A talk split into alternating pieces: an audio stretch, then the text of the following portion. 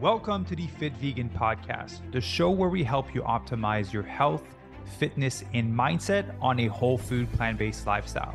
My name is Maxime Seguin. I am a former triathlete, powerlifter, bodybuilder, and basketball player, and I've been vegan for over nine years. I'm also the founder and CEO of Fit Vegan Coaching, which has helped over 500 vegans from 20 different countries to completely transform their bodies and their health.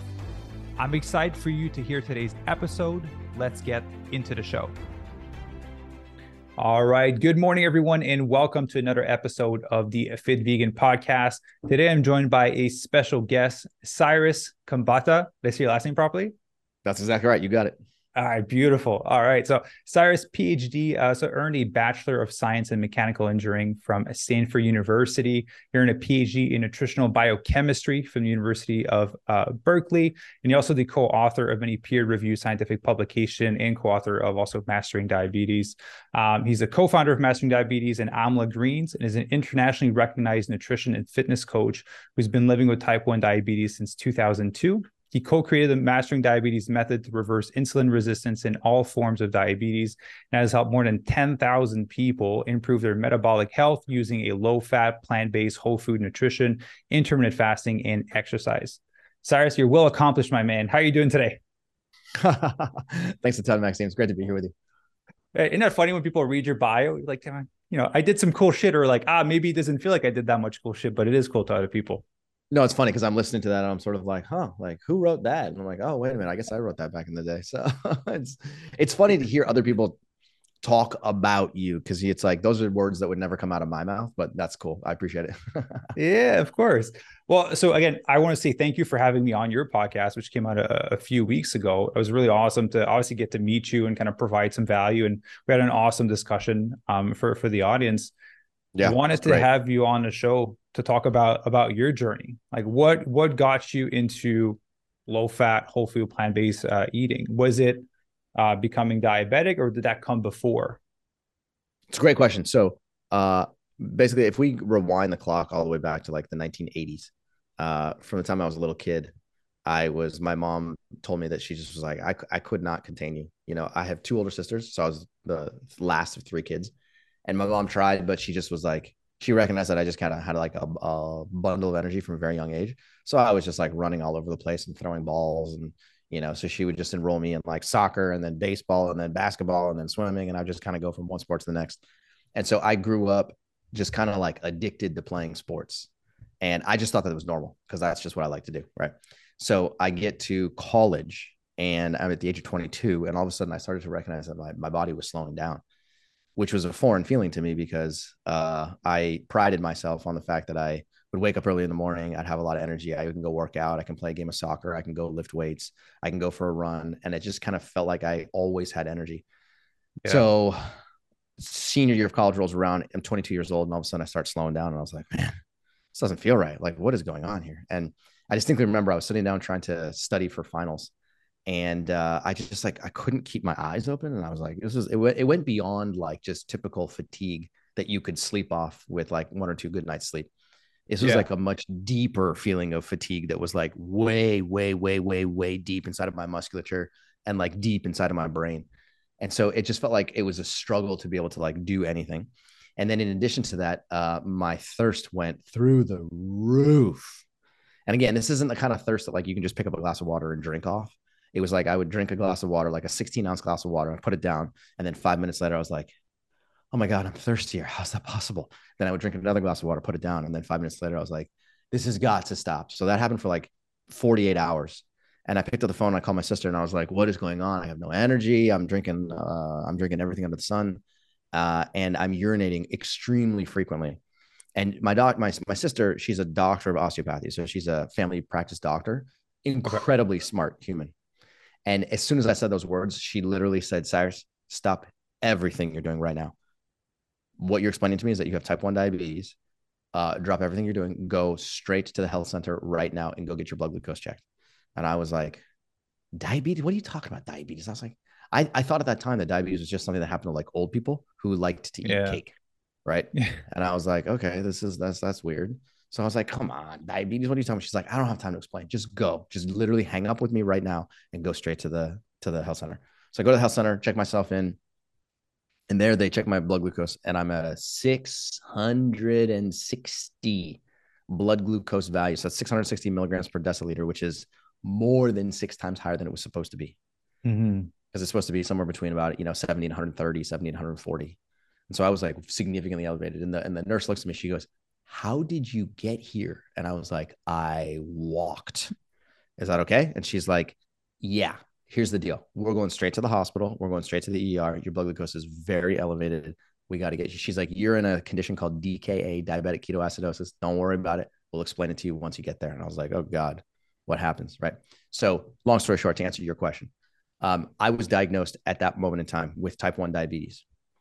And then at the same time, the doctors in the hospital had also diagnosed me with two other autoimmune conditions. So type 1 diabetes was sort of the icing on the cake. Prior to that, uh, I was diagnosed with uh, Hashimoto's hypothyroidism. And prior okay. to that, I was diagnosed with alopecia universalis, which is basically, as you can see, I have no hair. So alopecia just means hair loss.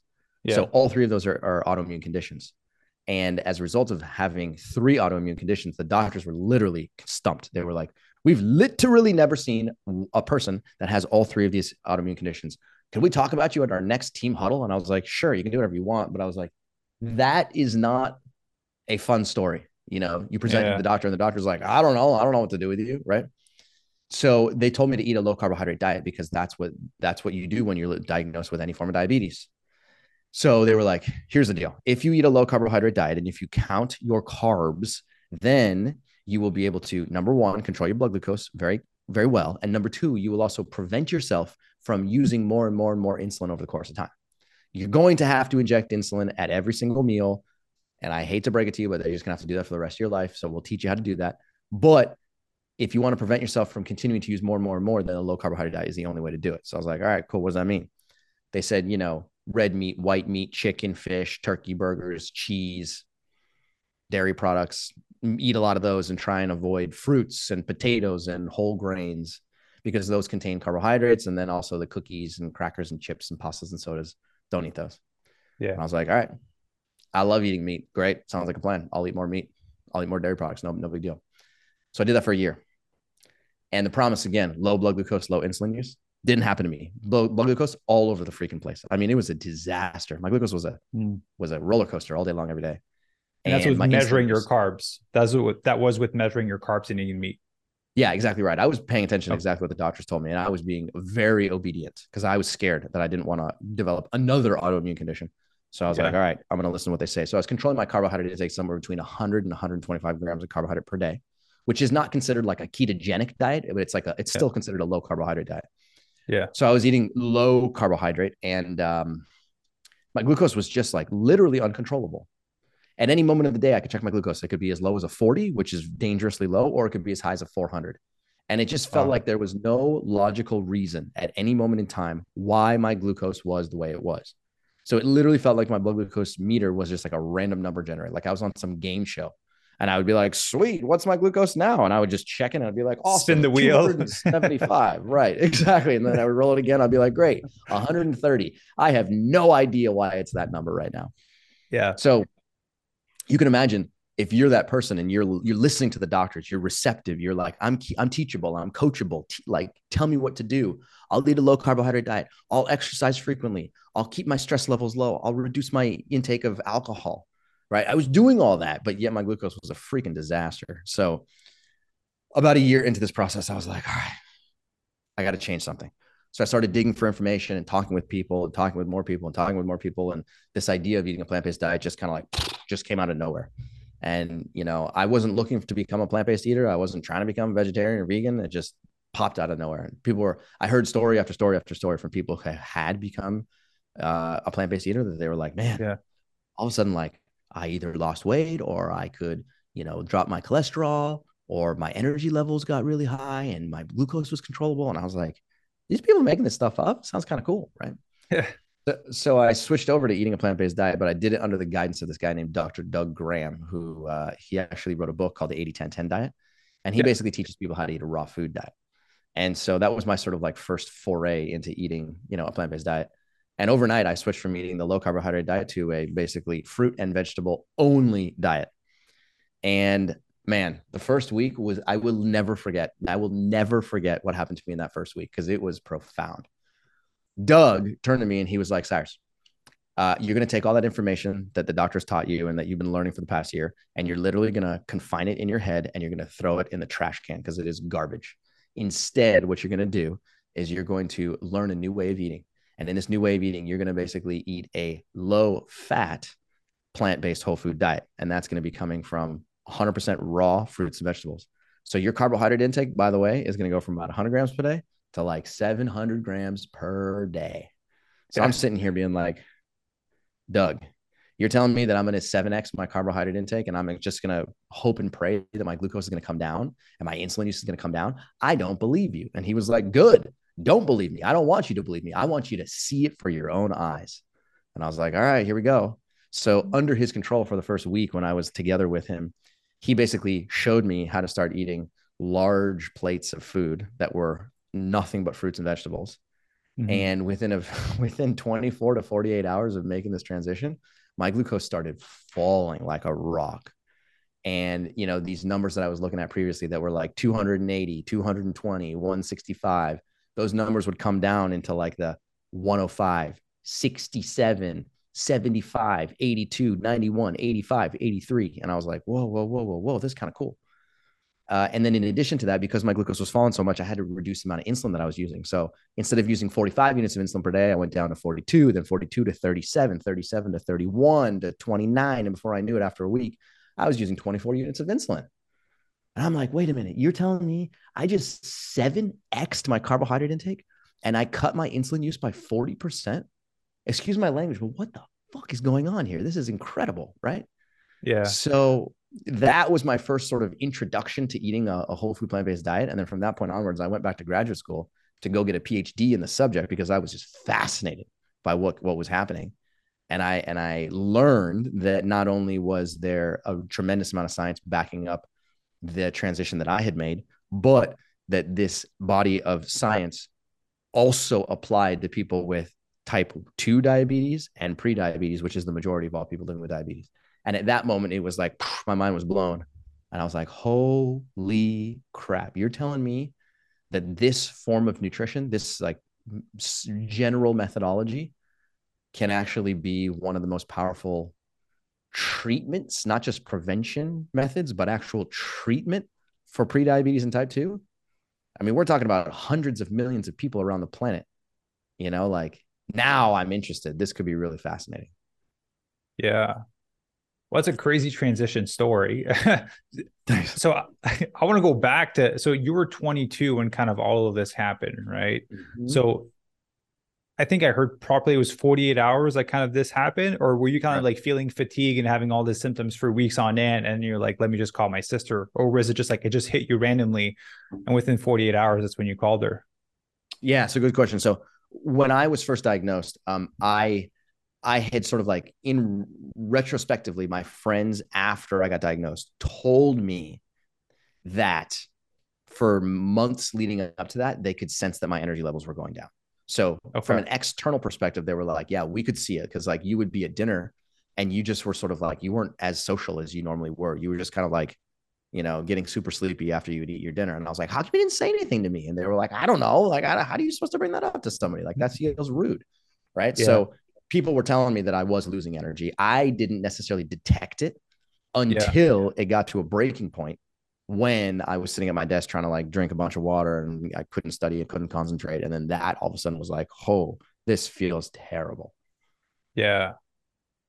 And so do you again, I don't like to like hash on the past, but I'm curious, like, yeah. do you see anything that could have led up to you like being diagnosed with these three autoimmune disease? So it's, you, uh, it's you were active, right? Because you were active. I don't know how you're eating, but you were active.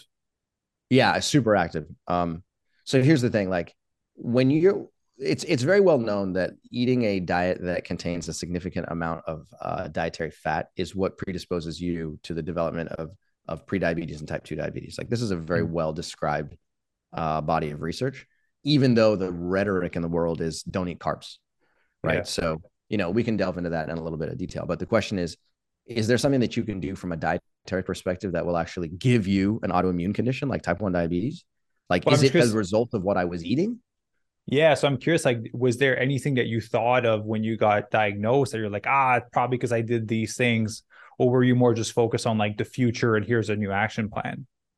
Yeah, at that at that moment in time, I definitely was. I was definitely asking myself the question like, what did I do? What did I do? What did I do? Was did I drink too much alcohol? Did I, you know, smoke too much weed when I was in high school?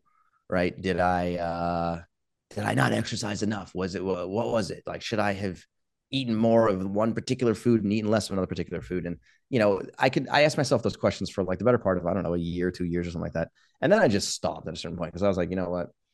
I'm never literally never gonna have the answer to this question. And so like it's just gonna drive me nuts.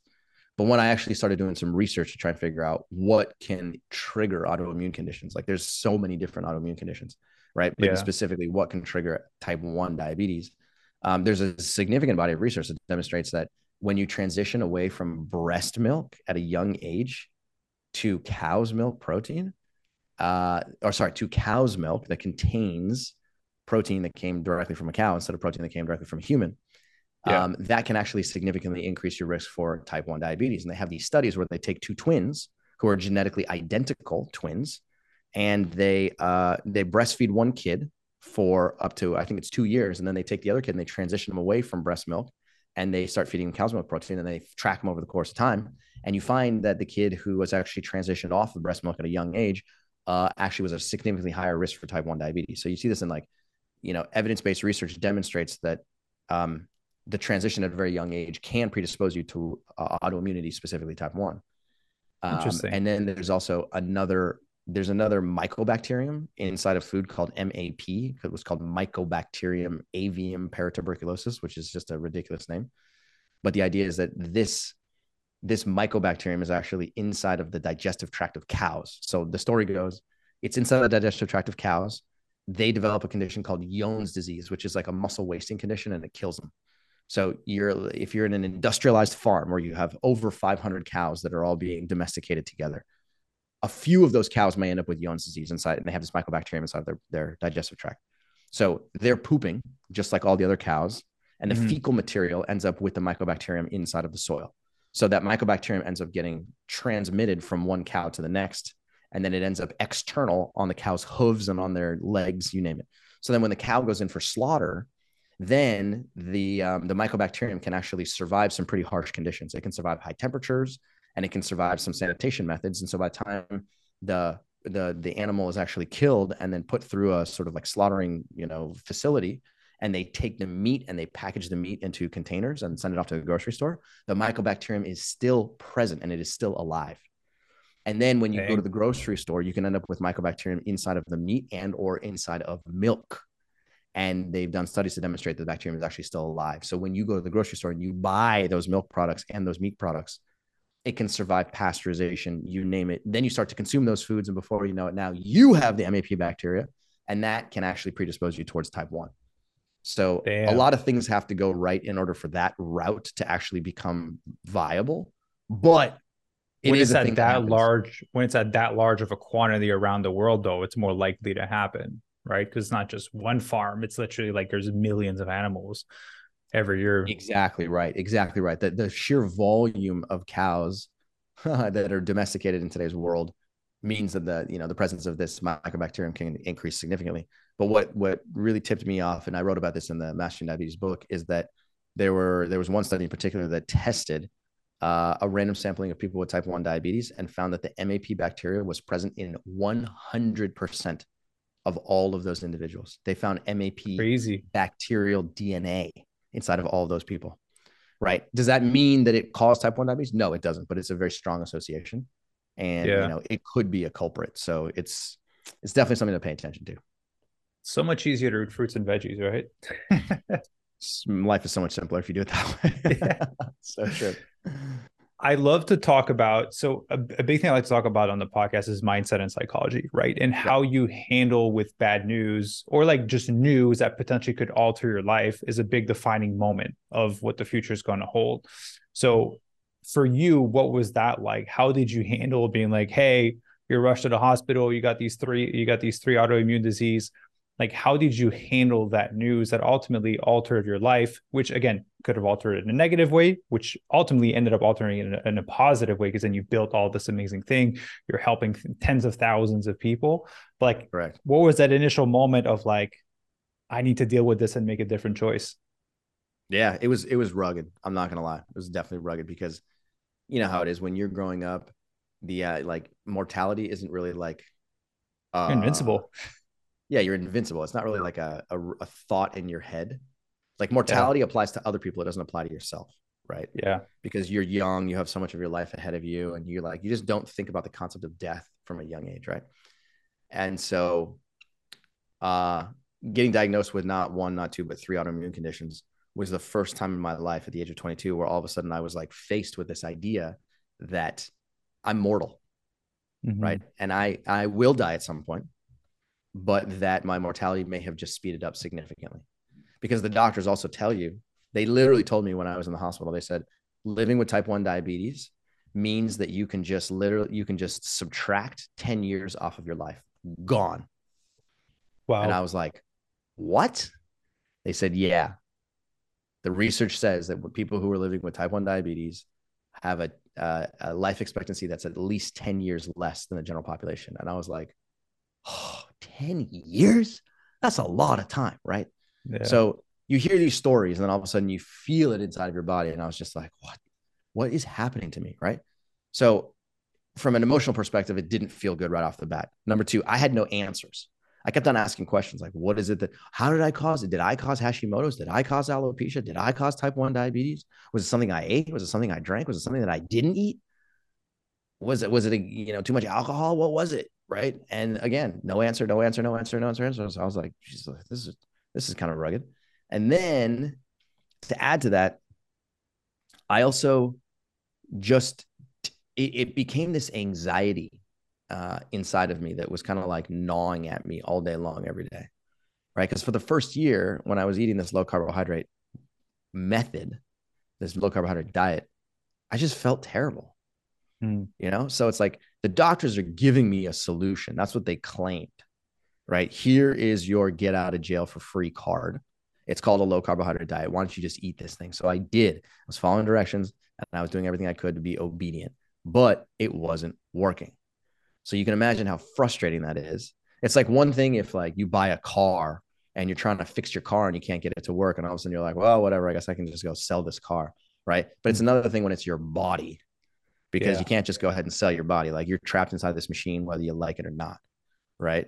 So also another thing is that being having grown up um, as a pretty active guy, uh, the kicker, the the the real reason why I decided that I just could not go down this low carbohydrate route anymore was because I would wake up in the morning and I was just stiff, like like so stiff that you, you know that type of soreness that you get when you just push way too hard, right? You know, whether you're running, whether you're weightlifting, strength training, swimming, you name it. It's like there's there's this soreness that you get when you go like, I don't know, five to 10% beyond your like typical workout range.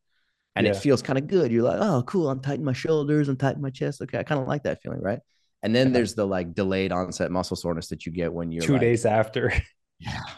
And then there's that DOMS that you get when you're like four days after and seven days after, where all of a sudden you're like, oh God, like this is painful, right?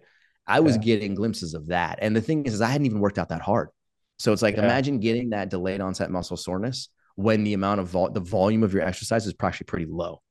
Right. So that kept on happening to me. And all of a sudden I was like, what? I literally feel like I'm an 85 year old man. And I'm only 22 years old. What the heck is going on? This doesn't feel right.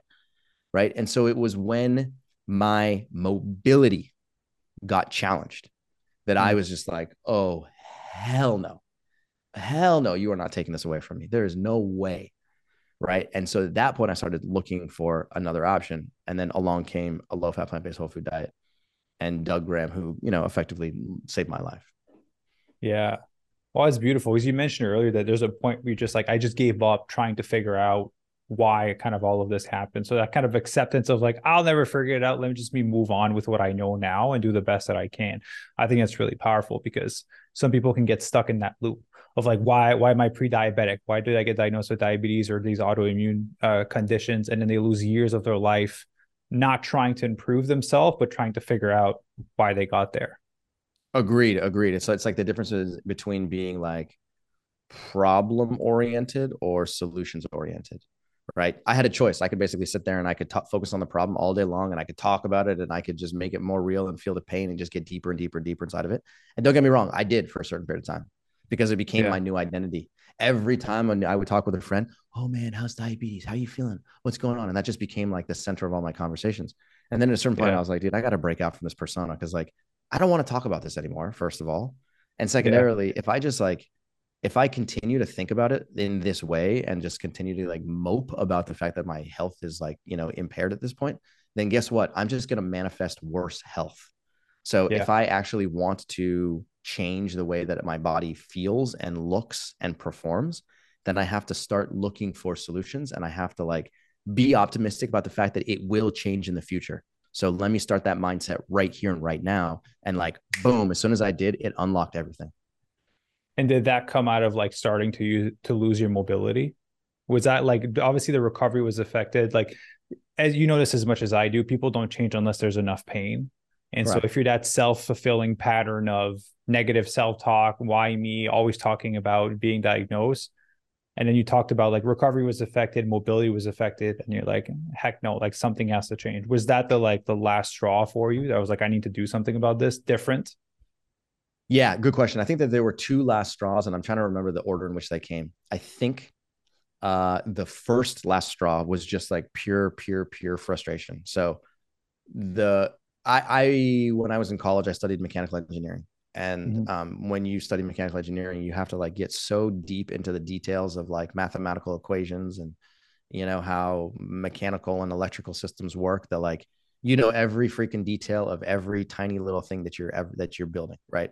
and the whole purpose is to like be able to create something and control how that thing functions with mm-hmm. precision mm-hmm. right um, so if you come from that mindset and you're sort of like your your entire academic pursuit is to try and really like control complex systems and then you're living in a body where you literally just can't control this complex system in any way shape or form right doesn't matter again how much you exercise how much you sleep how much water you drink how much you meditate how much alcohol you do drink or don't drink how low carbohydrate you're eating it doesn't matter none of that stuff mattered because my glucose was a freaking roller coaster. So there was just a pure frustration inside of me that was like, why can I not figure out the one thing, this one machine that seems like it would be easier to control? It's just not working. Mm-hmm. Right. So that like base level of frustration, which was just so deep inside of me, would just like, it would choke me up and it would start to make me cry at, at times because I was like, what did I do to myself? Like, I was a happy go lucky kid. And then all of a sudden, I just get dealt these three cards. And then here I am struggling, questioning my mortality, feeling like I'm an 85 year old man, can't wake up, you know, can't recover uh, effectively from workouts. Like, can I, can I get a do over? Like, what happened? Right.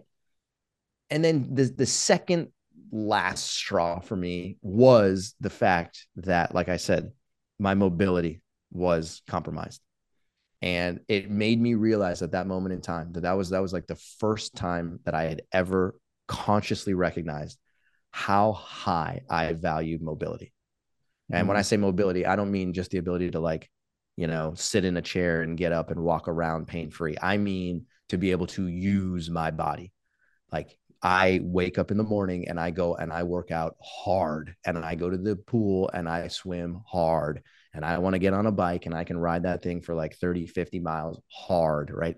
That's what I like to do. And yeah. as soon as that got compromised, I was like, no deal, no deal. Not willing to cut. This is a non negotiable for me.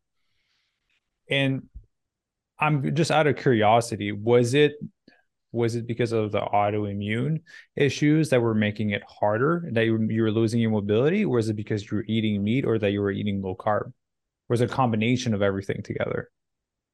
Okay, I'll go so far as to say I don't know the answer to your question. I think it's a great question, but here's what I here's what I did discover. I'll tell you the the. Let me try and verbalize this properly. Okay, when you're living with Hashimoto's hypothyroidism, okay, Hashimoto's hypothyroidism is basically the inability to to manufacture and secrete sufficient thyroid hormone.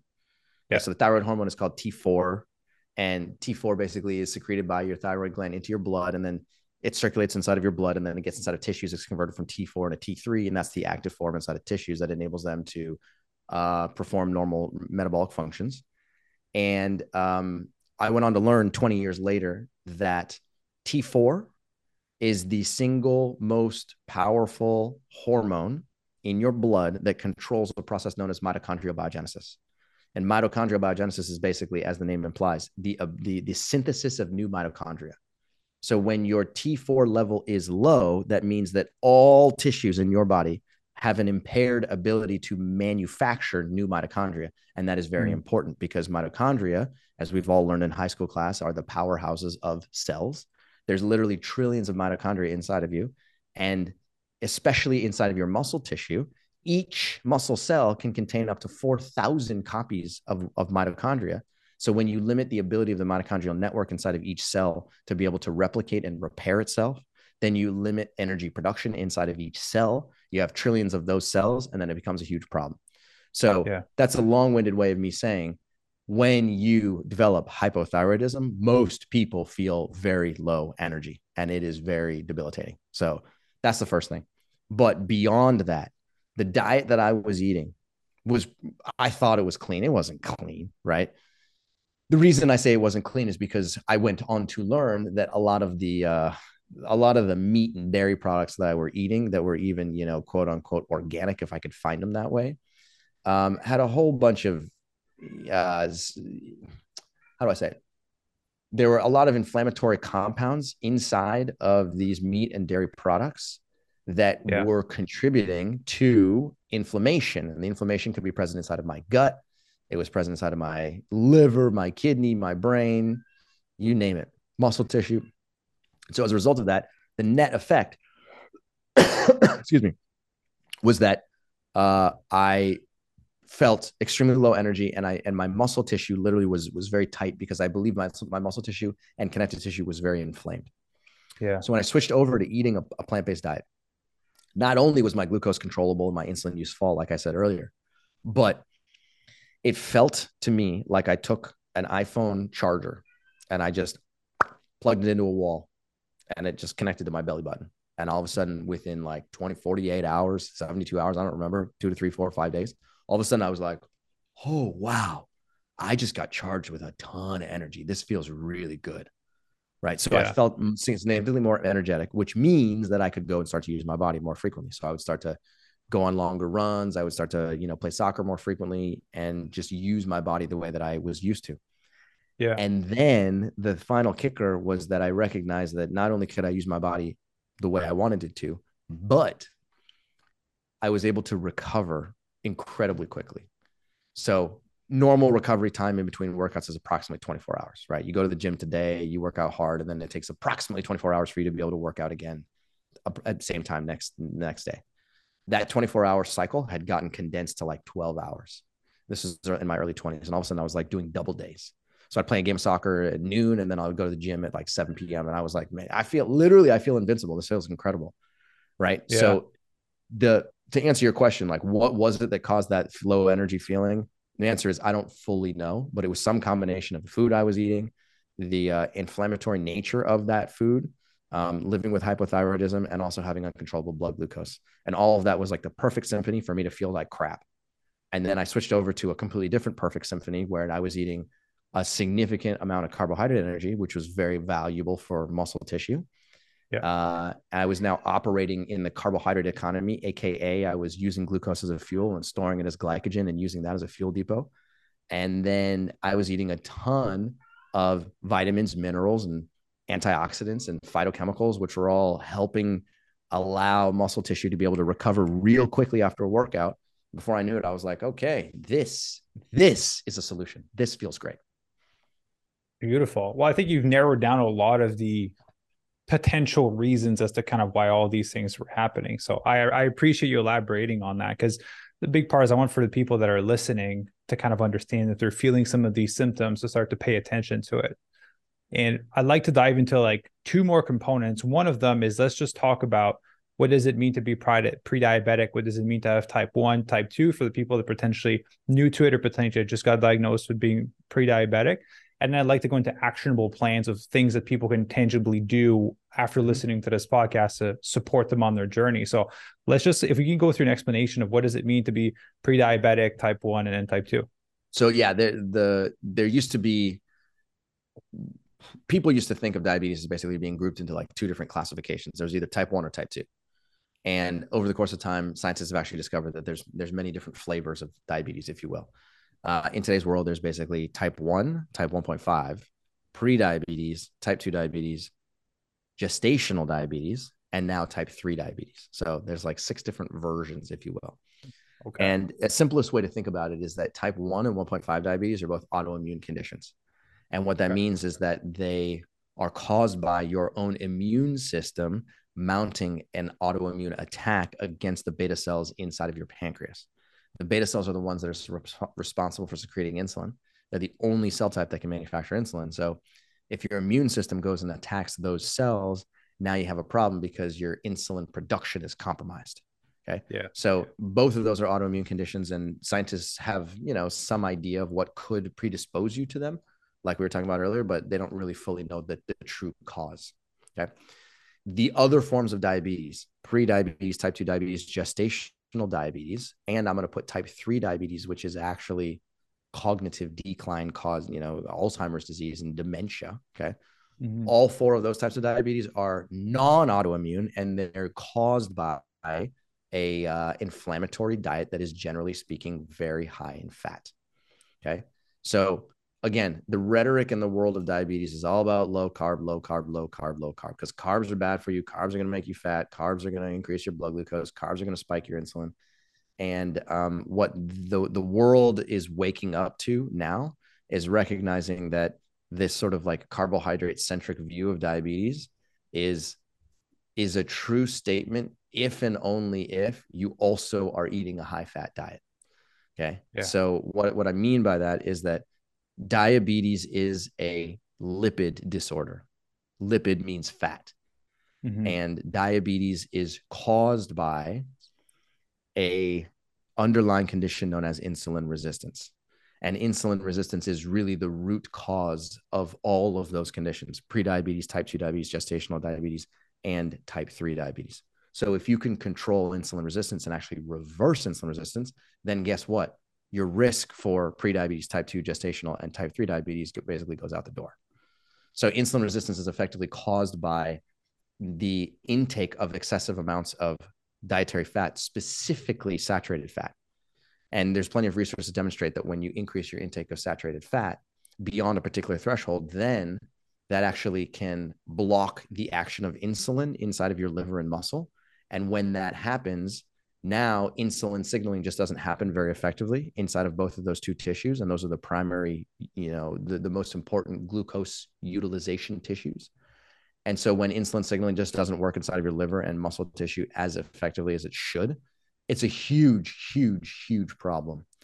And so, in that state, if you try and eat any carbohydrate energy, whether it comes from a banana or a potato or a bowl of cornflakes or some black beans or some crackers. It doesn't matter. Any type of carbohydrate energy at that moment, when you're already insulin resistant, will make your blood glucose go very high. And so that's why the world believes that carbs are bad for you and that carbohydrate energy is bad for you because most of the world, believe it or not, is already living in an insulin resistant state. And as a yeah. result of that, when their experience is that when you add carbohydrate to that state, all of a sudden the glucose goes high. What they don't recognize is that the carbohydrate is just a messenger. It's not the, the actual root cause of the problem. The root cause of the problem is everything you ate before those carbohydrates. And if you recognize that it's the high fat diet that you're eating that comes yeah. from either red meat, white meat, you know, olive oil, chicken, you fish, you name it, that that is actually what predisposes you towards those four different types.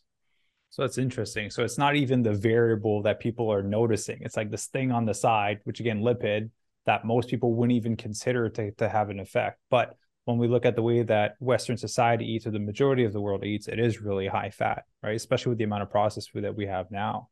And so, yeah, absolutely. So that's interesting. So again, when you transition with kind of Doug to go to the 80 10 10, because that was my first way of eating as well when I transitioned to vegan 80. Oh, uh, I didn't know that. Was, okay. was 80 was it was 80 10 10 um, and then went into like raw veganism and raw till four and did that whole shebang that was happening on YouTube with Freelee Banana Girl, all those people. Yeah, during um, sure, of course. Yeah. The the data rate that he was making is like soaked dates with water and like coconut sugar in there. Yeah. Totally. So that how was that again? You had to have faith in Doug ultimately for you to go through that initial 24 to 48 hours to kind of no to make that jump. And so for the people that are listening that are potentially that you know that are pre-diabetic type 1, type 115, type 2 that are listening to this and it's the first time they hear about that because with the name of the podcast that we have, we get a lot of people that are like starting to be open to veganism. Right? We have a lot of vegans, but a lot of new people that are like just interested in or wanting to learn. So maybe it's the first time they hear that. So, what is like um, a again a piece of advice or an actual goal plan that you can share with them? Because mm-hmm. this is definitely, as you know, the opposite of what's been pushed online and in the media for for decades now. No doubt, no doubt. Yeah, it's unfortunate because I just see so many people lose so many years of their life because they're just adamantly following a low carbohydrate diet, just hoping and wishing and praying that it works for them and then it gets worse and worse and worse and worse and worse and before you know it it starts out with a high blood glucose value then it turns into a high cholesterol value and then it turns into a high blood pressure and then they're taking blood pressure medication and now they're taking metformin and then before you know it they're also on a statin medication and then they have side effects of that and then they can't eat food because they have a gastric you know or they, they have uh, acid reflux and then yeah. you know it gets worse and worse and worse it's just we see this thing all the time so um you know, the question is, what, what can you do? What can you do about this? Um, and it's actually dangerously simple what you can do about it. Okay.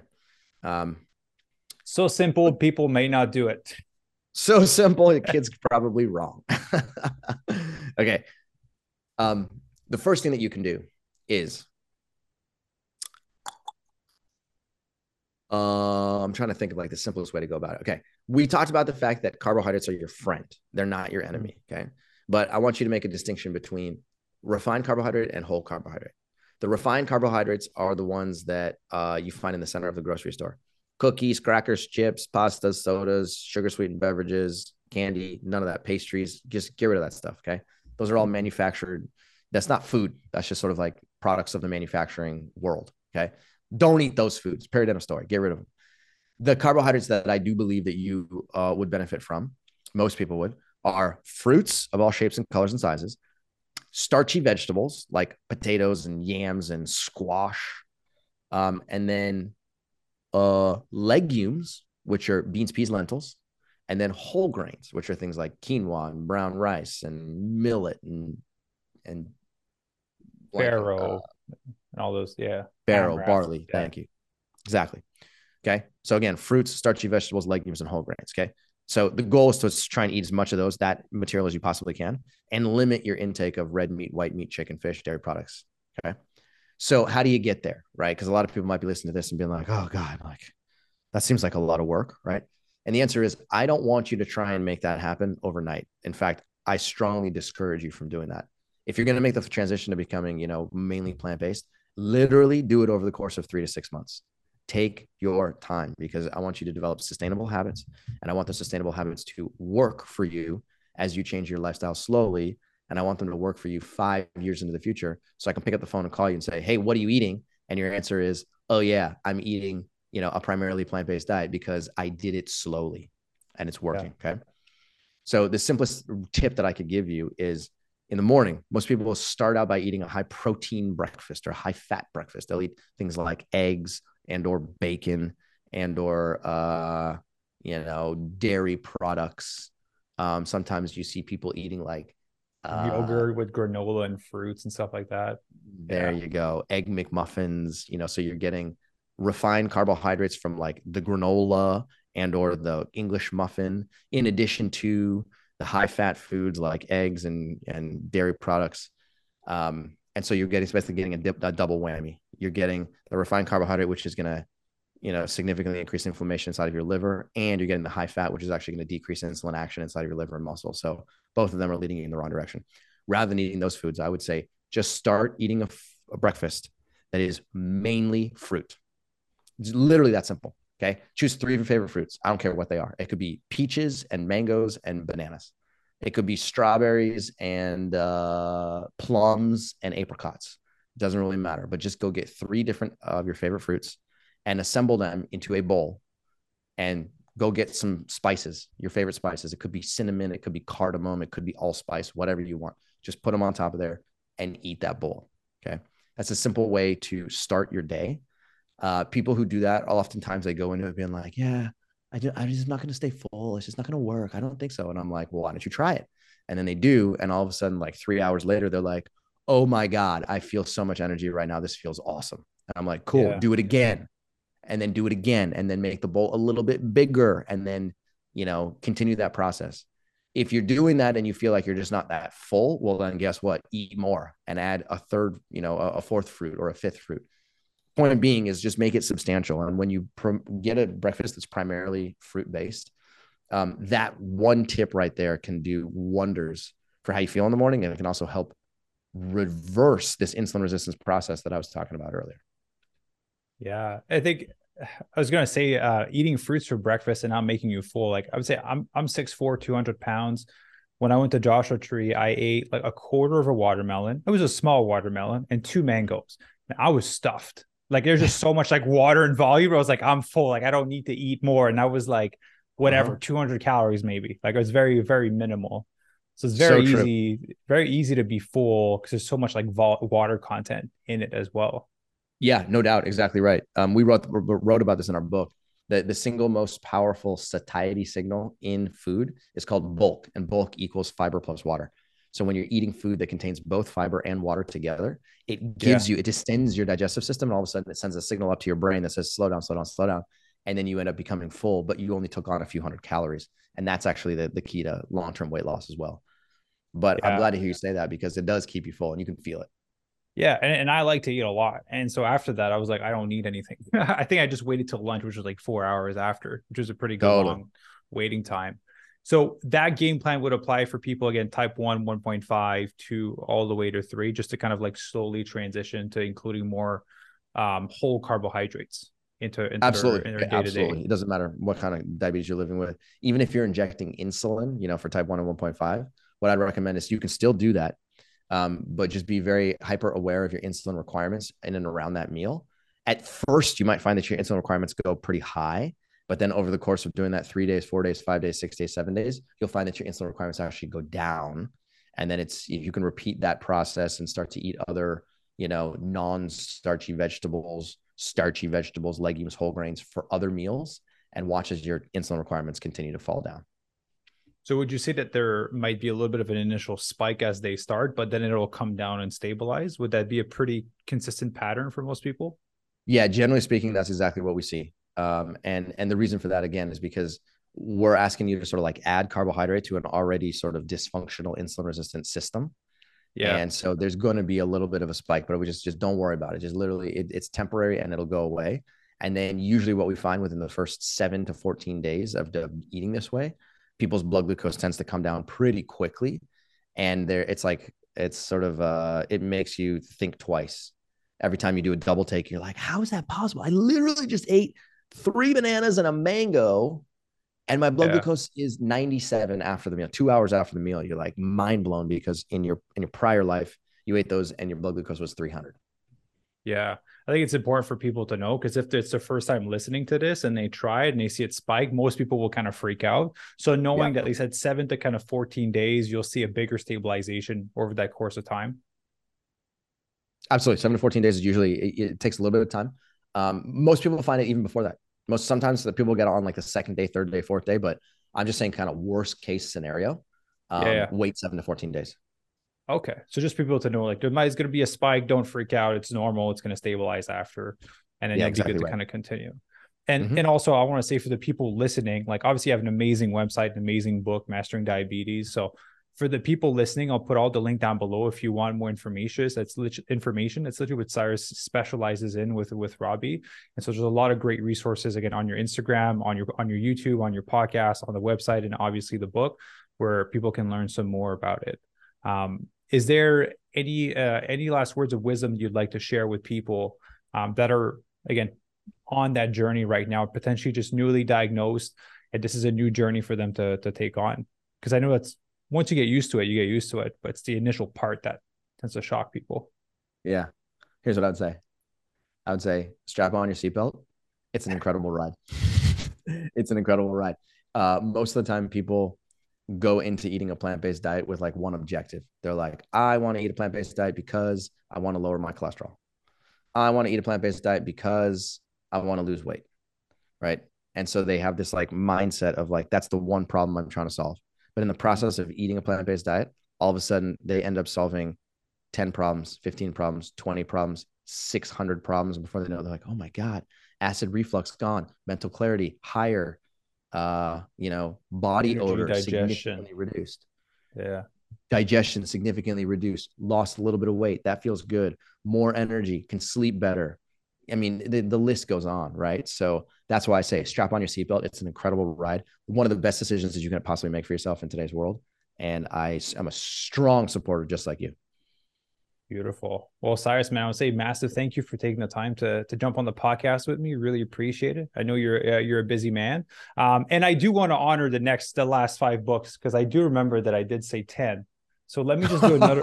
let me just do another one with this one. All right. So you guys that don't know, I had the opportunity to jump on on the Mastering Diabetes with Cyrus, where I did a five book giveaway for mastering diabetes. I said 10 on the podcast, and then on my Instagram post, I wrote five. So I still Oops. owe five books to Cyrus. So I'm going to do another five uh, book giveaway with this podcast when it goes live. So as soon as you hear this, head over to my uh, Instagram. The link will be down below in the show notes. Again, Cyrus's Instagram, Mastering Diabetes, everything will be linked down below as well for you to check out.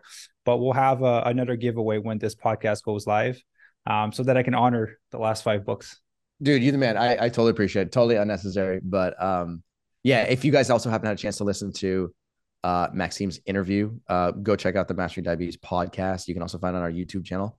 Uh, it was a really fun conversation. I learned a ton from you, and uh, yeah, you know, Maxime is a is a force for good, and uh, we we got pretty deep into some exercise related topics. So uh, it was a really great conversation. Yeah, beautiful. So I'll link that down below again for the people to kind of go to YouTube channel, listen to it. So Cyrus, thank you very much for jumping on the show, man. Appreciate it, and looking forward to our workout uh, in Florida. Heck yeah, you you the man. Thank you so much, Maxime. We'll have a great day. Thank you for listening. If you enjoyed the episode and would like to support, please share it with others that would benefit from it. Share it on social media and be sure to leave a five star rating and review. You can also follow me on Instagram at Maxim underscore official and on YouTube at Fit Vegan. The links will also be in the show notes. I'll see you in the next episode.